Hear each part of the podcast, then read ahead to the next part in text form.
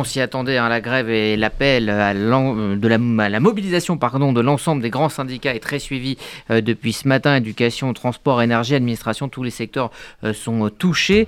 Pour en parler, nous sommes comme chaque jeudi avec Robert Namias. Bonjour Robert. Bonjour Olivier. Et face à vous aujourd'hui, ou plutôt avec vous, Victor Delage, responsable des études et de la communication à la Fondation pour l'innovation politique. Bonjour Victor Delage. Bonjour Olivier. Merci d'être là. Donc nous sommes partis pour cette première journée de tests. Et la question que nous allons nous poser, c'est le devenir de ce mouvement. Robert, est-ce que les Français sont prêts à subir un long conflit ? Est-ce que les Français ont la patience de supporter un blocage du pays qui semble se dessiner, pas forcément pour aujourd'hui, mais pour les semaines à venir ? Est-ce qu'ils sont prêts ? Je n'en sais rien. C'est plutôt, alors là pour le coup, aux sondeurs éventuellement de répondre et de sonder les esprits et les âmes des Français. La vérité, c'est que c'est un conflit qui va durer, ça c'est clair. Et que aujourd'hui ne se joue même pas la première manche, se joue le tout début du conflit et se joue plutôt l'ampleur de ce que sera la suite.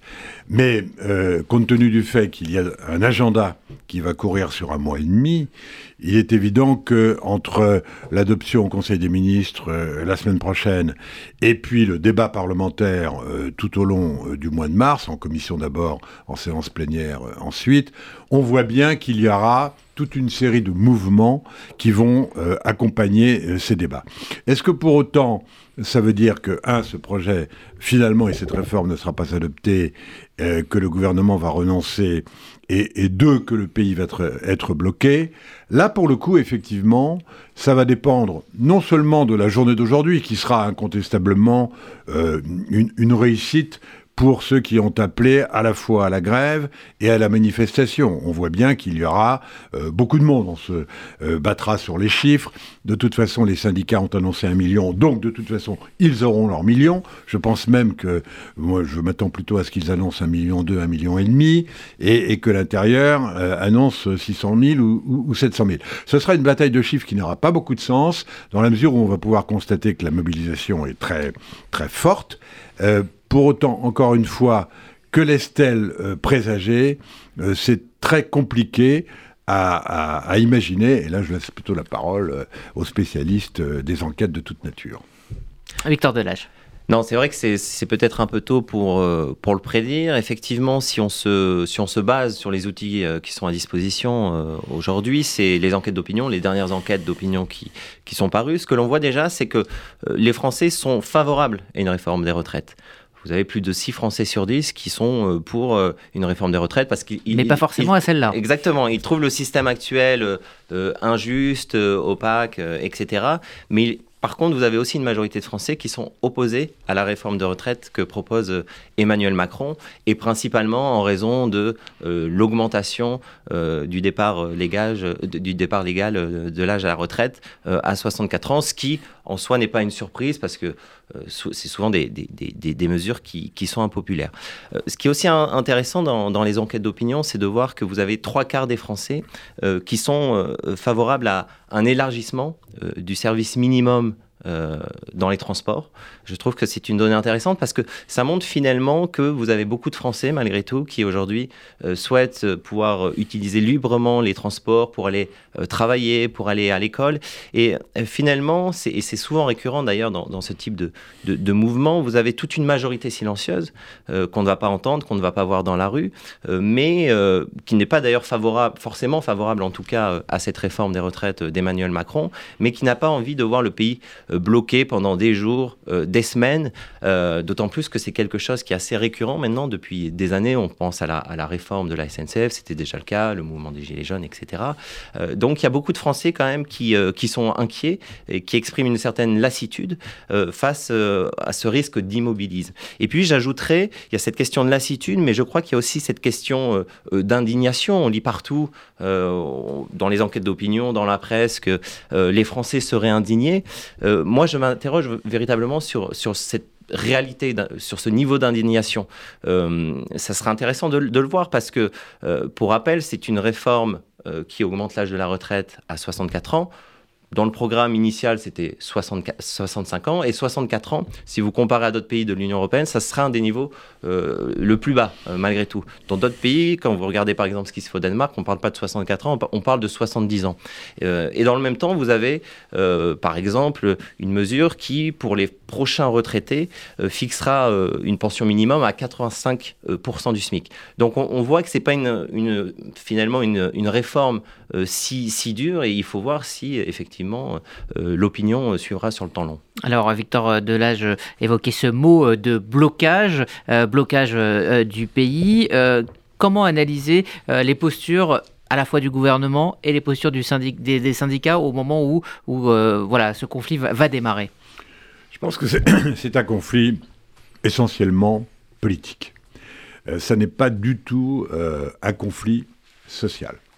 Pour une raison simple, c'est que sur le plan de la pure technique, Dieu sait si on en a déjà débattu en ce qui concerne le contenu proposé de la réforme et qu'on va en débattre dans les semaines qui viennent. Sur le plan technique, je dirais presque tout ça pour ça. À la fois côté gouvernemental, c'est une réformette, il faut bien le dire, et côté syndical, on se bat alors que la réalité c'est quoi ? C'est au plus une année de plus de travail. Ça peut être considéré comme important. En réalité, soyons sérieux, c'est assez léger.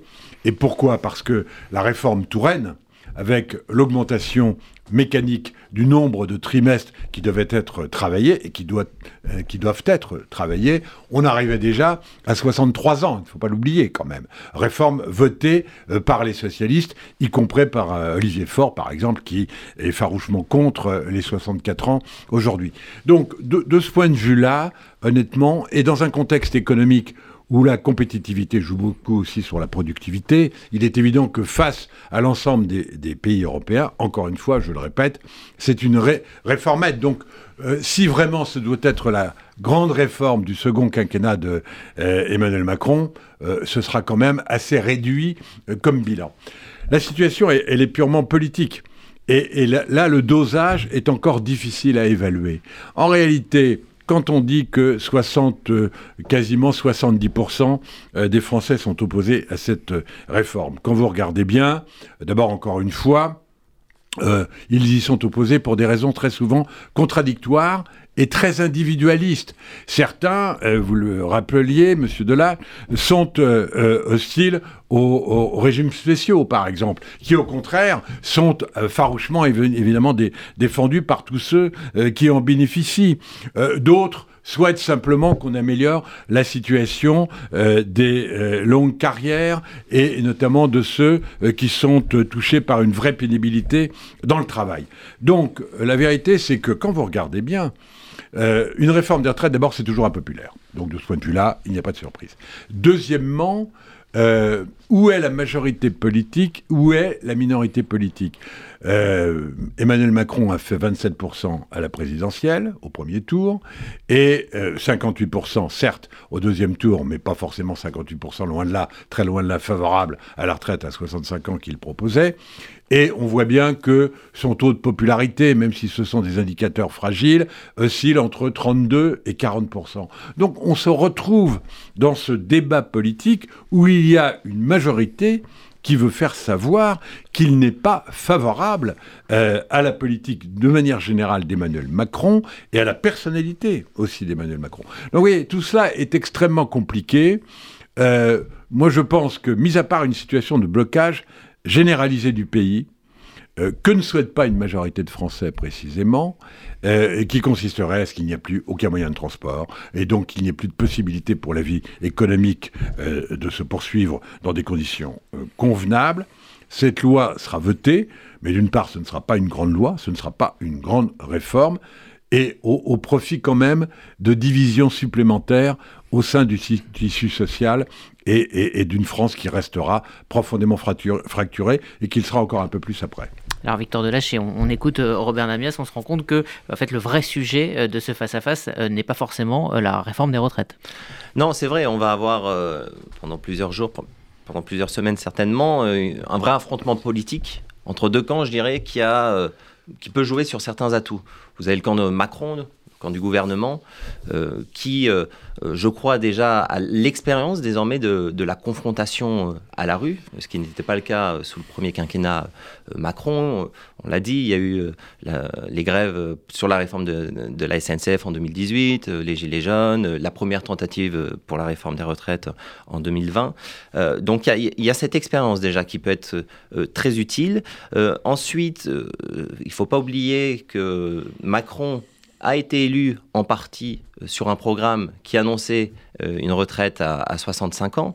D'ailleurs, quand on interrogeait à cette époque l'opinion sur la mesure phare du programme d'Emmanuel Macron, c'était la retraite qui ressortait tout le temps. Et qui plus est, il y a la clarté de son mandat, je pense, qui peut lui servir, parce que quand on regarde les cas de 95 et de 2010, 95 sous Chirac et 2010 sous Sarkozy, les réformes de retraite qui ont été faites se sont déroulées alors qu'elles n'étaient pas annoncées dans le programme des deux présidents qui ont ensuite qui ont été élus. Là, c'est le cas pour Emmanuel Macron, donc il a cette légitimité. Et puis, dernier point, je pense qu'il peut jouer en sa faveur, c'est qu'il a le soutien, malgré tout, à l'Assemblée nationale des LR, donc il n'est pas isolé politiquement. Donc cela peut être un véritable atout pour le gouvernement également. Ensuite, quand on se met du côté des syndicats, ce que l'on voit, c'est que ça peut être, on le sait, la météo sociale est difficilement prévisible. C'est la première fois depuis 12 ans que les 8 syndicats arrivent à se réunir, donc c'est quelque chose qui est à noter. Ils peuvent actionner des leviers d'action aussi pour faire pression, que ça soit sur le carburant, que ça soit sur l'école, sur les transports, et tout cela dans un climat déjà social extrêmement tendu. Et puis moi, je crois qu'il y a une vraie question aussi qui se pose, c'est est-ce que les étudiants, est-ce que les lycéens, est-ce que les retraités vont suivre ce mouvement si ils vont dans la direction des syndicats et dans ce mouvement de manifestation et de grève? Je crois que là, pour le gouvernement, la situation sera effectivement bien compliquée à gérer. Robert Namias. Oui, moi je pense que malheureusement, si vous voulez, dans ce pays, il n'y a pas eu les vrais débats de société que l'on connaissait jusque dans les années... disons 80 en tous les cas, avec la gauche et la droite et l'arrivée au pouvoir de Mitterrand, qui sont poursuivis, mais de manière moins évidente. C'est quoi les débats de société ? C'est d'abord la question qui est posée, alors là pour le coup, par cette réforme des retraites, c'est le rapport au travail. Parce qu'on a bien vu que le rapport au travail a changé, mais on ne l'a pas du tout théorisé et on n'a pas imaginé une société dans laquelle le travail serait pratiqué de manière différente. Il n'y a aucune proposition d'aucune sorte. C'est on travaille moins ou on travaille plus. Mais c'est pas une vraie réflexion sur le rapport au travail. C'est une vraie vision sur plus qu'une réforme, une révolution dans le domaine de la politique de santé publique, par exemple. Parce qu'il ne suffit pas, là aussi, on va de réformer, mais ça fait 20 ans ou 30 ans ou 40 ans en ce qui concerne la santé. Ce ne sont que des réformes, un numerus clausus, plus de numerus clausus, quelques augmentations de salaire, mais de toute façon très largement insuffisante, mais la vision sur ce que doit être une santé publique telle qu'elle a été celle de la France après-guerre, elle n'est exposée par personne. C'est vrai également de l'éducation, c'est vrai des institutions démocratiques. Et donc, en réalité, tous ces débats-là sont aujourd'hui totalement occultés, et depuis très longtemps. Et je pense que la France en souffre, et que d'une certaine manière... les Français en souffrent et qu'ils sont d'autant plus divisés qu'il n'y a pas précisément de projet global qui soit mis sur la table. Est-ce que c'est la faute au quinquennat ? Alors, incontestablement, sur le plan institutionnel, il y a historiquement, dans le domaine social et économique par exemple, la question des 35 heures mérite d'être remise sur la table. Ça a détruit l'hôpital, mais pas seulement. Ça a posé la question du rapport au travail sans apporter de véritables réponses. Sur le plan institutionnel et démocratique, et le fonctionnement des institutions en France, le quinquennat également a détruit un certain nombre de codes qui permettait une vie démocratique en France, qu'on pouvait contester, etc., sans apporter de solution véritable. On a simplement réduit le mandat présidentiel sans se poser la question du mode de gouvernement, sans se poser la question du mode de vie parlementaire, sans se poser la question de la démocratie sociale, moyennant quoi, à chaque fois, ce sont des réformes extrêmement ponctuelles, mais il n'y a plus, vous savez, dans les années 80 et bien avant, on parlait de projet de société. Il n'y a plus aucun projet de société qui est vraiment sur la table. Alors, dernière question pour revenir à notre sujet du jour. Comment voyez-vous, Victor Delage, la suite des événements ? Quel est le scénario le plus probable face à nous ? Ce que l'on voit, c'est que le gouvernement joue gros, mais les syndicats aussi. Énormément, parce que on entend souvent que Emmanuel Macron aurait détruit les corps intermédiaires par sa politique, sa conception de la politique assez verticale, mais la crise des syndicats, qui est une crise existentielle, elle ne date pas d'aujourd'hui, elle date maintenant d'une 40aine d'années. Ça se mesure de différentes manières. Nous, on a une note assez remarquable de Dominique Andolfato, qui est l'un des grands experts en France du syndicalisme en France, qui montre que le nombre de personnes syndiquées en France a extrêmement diminué ces dernières années et depuis maintenant plusieurs décennies. Selon les modes de calcul, on est entre 7% et 11%, ce qui fait un des taux de syndicalisation les plus faibles d'Europe. Et puis, on peut aussi le mesurer par le nombre de personnes qui votent lors des élections professionnelles et qui est de plus en plus faible. Donc, on voit bien que là-dessus, les syndicats jouent un peu aussi leur survie et toute la question, finalement, c'est qui va pouvoir tirer son épingle du jeu dans le rapport de force, et cela passera forcément par l'opinion, savoir si l'opinion va exprimer plutôt un très fort soutien, qui pourrait aussi être considéré comme un petit peu d'anti-macronisme, comme on a souligné que la réforme à 64 ans n'était pas non plus un bouleversement dans notre système des retraites, ou si, au contraire, par une certaine lassitude, les Français vont être contre cet immobilisme qui est assez latent en France, parce qu'ils souhaitent aller travailler, que leurs enfants puissent aller à l'école. On parlait des mouvements de grève qui ont eu lieu ces dernières années. Il ne faut pas oublier qu'à côté de cela, on a aussi eu la pandémie. La pandémie qui a emmené tous les Français à être confinés pendant des mois et des mois. Donc je crois qu'il y a beaucoup de Français aujourd'hui qui souhaitent aller pouvoir travailler dignement et avoir leurs enfants qui vont à l'école tranquillement. Robert Namias, une minute pour conclure. Je me risquerai à prolonger ce qui vient d'être dit. Je pense qu'il va y avoir une synthèse des deux, c'est-à-dire que je pense que le mouvement social, syndical, n'en est qu'à son début, accompagné sans doute par d'autres manifestations importantes, et que la lassitude fera son effet à un moment donné. Donc je me risque. On peut imaginer que la loi s'est votée, mais encore une fois, aucune des vraies questions qui devraient être posées par les politiques ne seront évidemment résolues, mais pas même posées par cette crise. Ouais, tout ça pour ça, si je résume votre pensée. Merci Robert Namias, merci Victor Delage.